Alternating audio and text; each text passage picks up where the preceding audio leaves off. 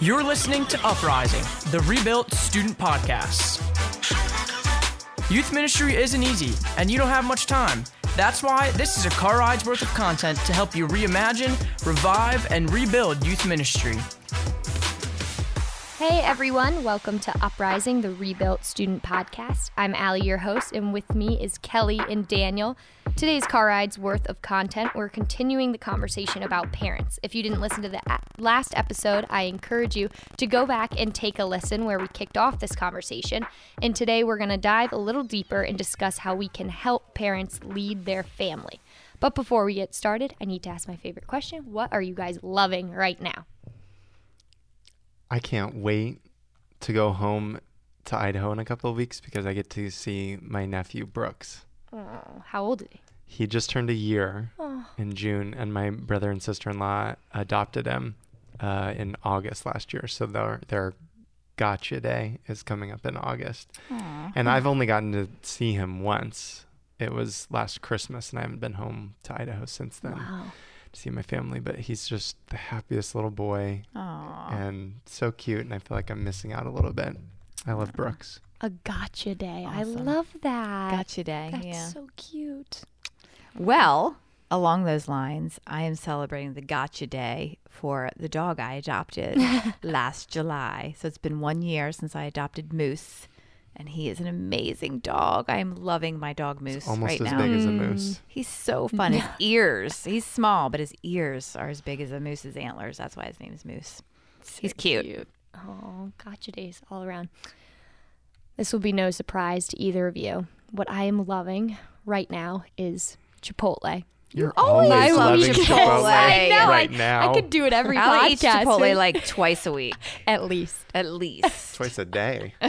I have done that before, don't you? oh my I haven't. goodness. Love Chipotle. What's your- Oh, what do you it's get? So good.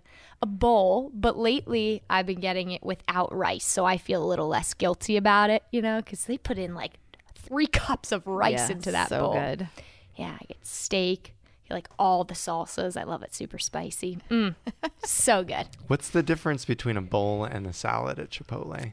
The, lettuce. The lettuce is on top versus on the bottom. But the way they basically cut the lettuce is different. It's like big pieces of lettuce for the salad. And That's why like I don't strips like. on top. Yeah, it's just Hmm. a little shredded lettuce for the bowls. Because yeah, you end up with like a couple of pieces of lettuce if you get the bowl. Yeah. 'Cause Yeah. It doesn't really fit yeah, on top. it doesn't work.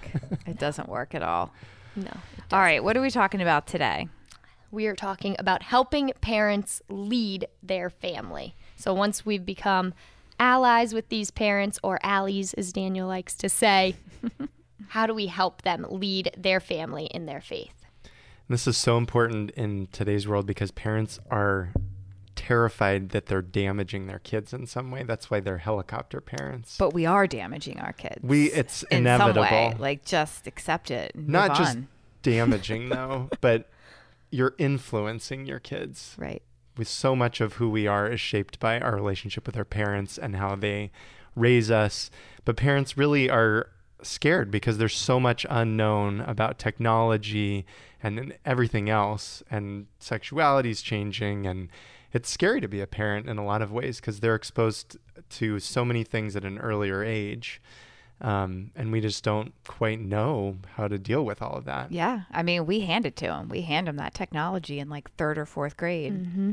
We hand them YouTube. We hand them their own in third or fourth grade. Yeah. They're pulling technology up when they're Oh, and two, they're two. Yeah. one. For sure. Yeah, school hands it to them now too. It's Yeah. not even the parents; they're getting it from every angle. So it's this era of helicopter parenting where parents are doing everything for their kids. There's a story in the last few months about uh, the parents who got in trouble because they got their kids into different colleges by writing their applications or their essays. Having people sit in for They their do everything for them. Yeah. Um, so, what does it really mean for us to help parents to lead their families, not to be writing their applications, um, but what does real leadership look like in families? Well, and we should say up front too, like this doesn't exactly feel like this is my job as a youth minister, right? Like they come here, the teens come here, and we fill them and feed them and give them a message and teach them how to worship, and we give them small groups. Like, why are we involved in their family? But this is all part of it. Like we we don't we aren't effective without trying to get the family on board in some way. And in truth, what we ideally should be doing in youth ministry, and there wasn't really youth ministry until the last few decades, because parents were fulfilling this role Mm-hmm. that youth ministry fills in a lot of ways.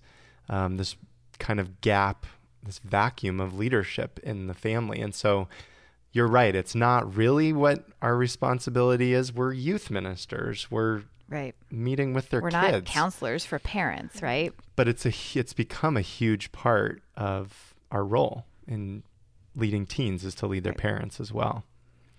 So the first thing for us is to realize that parents are the greatest indicator in the faith life of their child. So if, if parents, especially fathers, statistics show, we're not just It's really partial to men, disappointing but me. Yeah. but especially Yep. fathers, Mm-hmm. um, probably because it's rarer for fathers to be the ones practicing faith. But if parents in general, especially fathers, practice their faith, their kids are far more likely. Just a couple of statistics on this. Um, this is from the Pew people. Pew, Pew. Research. Pew Research. I think that's such a funny name. Pew. Uh, so, of parents that indicate their faith is extremely or very important in their daily lives, 67% of their teenagers, of their children, report that their faith is also extremely or very important in their lives. So, two thirds of parents whose faith is important, faith is important to their kids. Now, on the flip side of that, parents who indicate that their faith is not very important in their daily lives, 2% of their teenage children Hmm. report that their faith is extremely important. Wow. So uh, there's there's more statistics that they figured out like that. Um, but the idea is if it's important to the parents, it's far more likely to be important to the kids. Not for every single kid, but the faith life of the parents is the biggest indicator. It's not how great their small group leader is. It's not anything else. It's Mm, parents. man. Okay.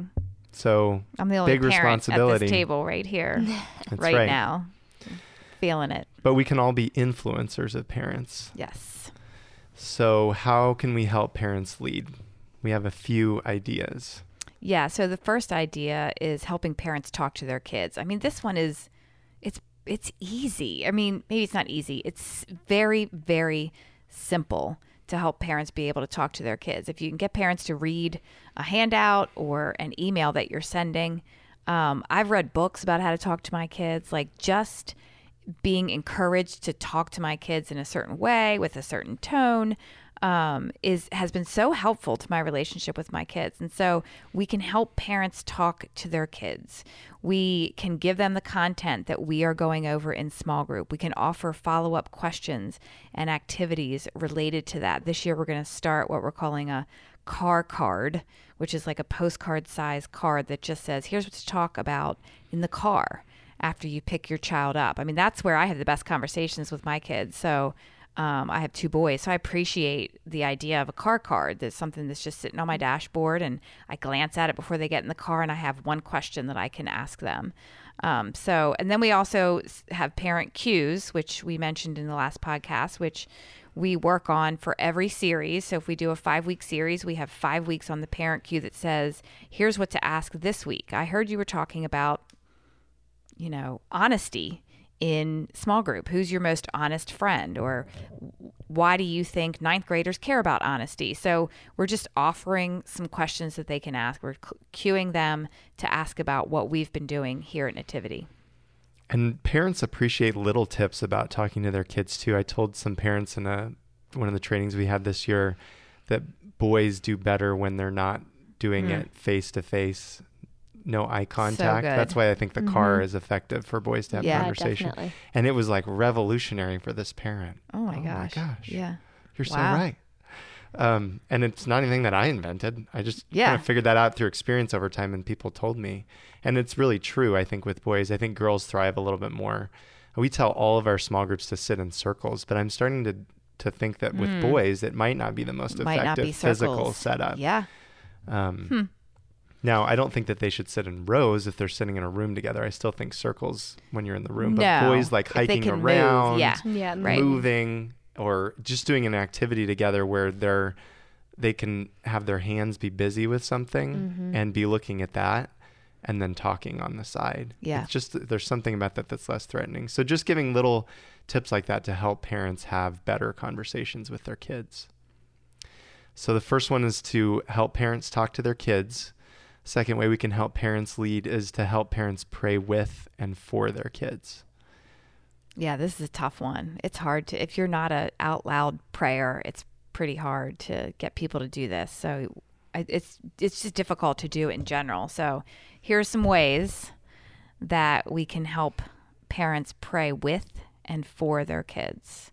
Uh, we can give them opportunities here. That's one of the things that we do here at the church. Here um, during program or at the end of program, we invite parents in at various times of the year, and then we pray out loud and we ask them to just join us by you know bowing their heads or closing their eyes, um, putting their hands up over over the kids, um, something like that. So we invite them for adoration and we invite them to pray with us during adoration. We invite them to an end of year celebration where we pray over all the seniors and then we pray over all the teenagers. And then um, we also have uh, what we call 40 hours of prayer at our church every year. It's it's the beginning of Lent, so if there's opportunities in the big church where there's prayer time, then you can invite parents to that as well. At my last church where I worked, we had family prayer challenges. So it was like pray the rosary with your family, you know, 10 times in the next month. And Mm. yeah, if you, I've never done that. I've never prayed the rosary with my family. Mhm. Then you, we had a little prize for all the families that did it. Um, we can send home little tips on prayer. We do that with our parent cues and sometimes in emails. I think a big part of it is to encourage it at Big Church and have it be part of a series. We're constantly talking about the steps and what your next step is and engaging in prayer and just having your pastor and your message be on board with um, parents and encouraging them that way. Um, but I think at some point, and we haven't really done this, you have to tell people to do something explicitly. Mm-hmm. Like we need to be telling our parents to pray with their teens and with their family. Now, if they haven't ever prayed with their family before and their kids are teenagers, it's really hard to get started on that. Like, can you imagine if you'd never prayed Kelly with your teenage I boys? cannot and you, imagine You thought, oh, I need to to start start, doing now." that, and you tried to call them in. No, it's so normal to them to have either my husband or myself just praying for someone out loud. It's so normal to them. But it it's hard to get it started. Really, it's still hard. It's it's Mhm. normal to them, and it's still hard to say, "Hey, let's pause and pray for a minute." It's really difficult. So it has to be part of the bigger church strategy too, where you're starting them as kids praying, Yes, and the parents are praying for them even from when they're infants, when they're babies in the mama's womb. Yep, You're praying, praying, for them. I like that you have here start somewhere with helping parents to pray with their kids. Start somewhere. And I think an easy place to start is mealtime. That feels like an mm-hmm. easy, like my family did not pray together except before dinner. We always prayed before dinner. And it was a rote prayer, but nonetheless, we still held hands, paused, and prayed. And so that's somewhere to start, I Something. guess. Right? Definitely. I think another great place to start, especially for those teen parents who it is intimidating to try and start this now that you mm-hmm. haven't developed since they were children, is sharing your faith story and where you're in your faith. I think that is huge for teenagers to hear that because it's probably something if you're not praying with them it's not necessarily a prayer but it's a way to just start that conversation openly of Yeah. faith with one another and they want to hear it because they have no idea and Yeah. it's just opening that conversation and then eventually can lead to you guys praying together Yeah. They need to know that you struggle too. And we had our parents do that as part of our confirmation group this year. That's that was right. the Yeah. first step for them. Yeah. Mm-hmm. All right. So first thing way that we can help parents lead, help parents talk to their kids. The second is to help parents pray with and for their kids. The third is to help parents with tough issues. So tough issues would include technology and sex. I think those are the two biggest ones Those are right two now. biggies. Dating, how to have conversations with your teenager.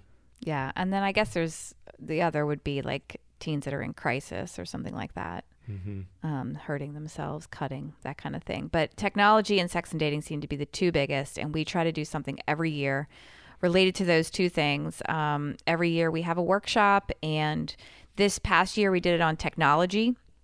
But we kind of um, weaved in sex and dating because it seems to be related to technology in a big way. And we also talk to students about sex and dating pretty much every year in, in different creative ways. And so parents are getting that parent cue uh, coming home every time we talk about that to try to encourage them to um, talk to their kids about these tough issues.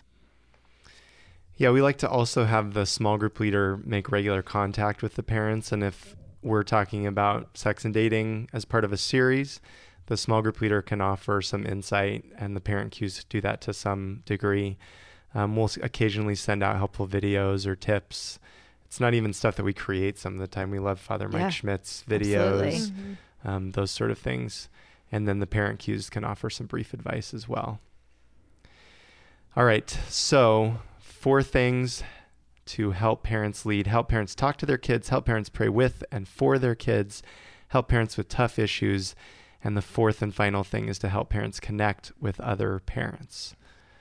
So we have some parents um, who could be on hand as coaches, and this is sort of a new idea.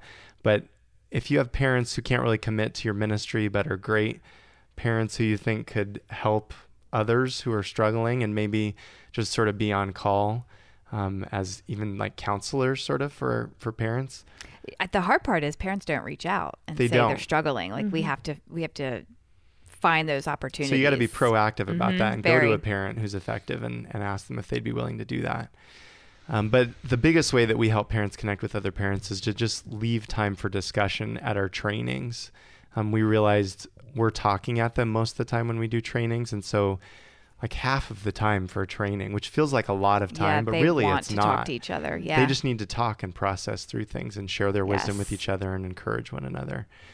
Um, and then also, just one last thing is to invite their feedback regularly. If Mm. parents can feel like they're heard, um, then they feel like they're part of it. yeah, great. Yeah, and our biggest win from helping parents lead their family was within that workshop that we had about technology and watching them in action just be able to discuss with other parents. We got a lot of great feedback how great it was that they walked away, they were praying for each other's kids, they all took a name. And also just feeling like you're not in it alone. There are other parents who are struggling with the same thing, or parents of younger kids and you had struggled with that. So you can offer them advice but just meeting with other parents and sharing your journey as a parent as a parent trying to lead them in their faith. So that's one of our biggest wins from all of that. So there you have it our four ways to help parents lead their family. Help parents talk to their kids. Help parents pray with and for their kids. Help parents with tough issues and help parents connect with other parents Thank you all so much for joining us today on Uprising. We love you guys. Tune in next time. We'll be continuing this topic of parents to give you some ideas of what draws parents into your ministry.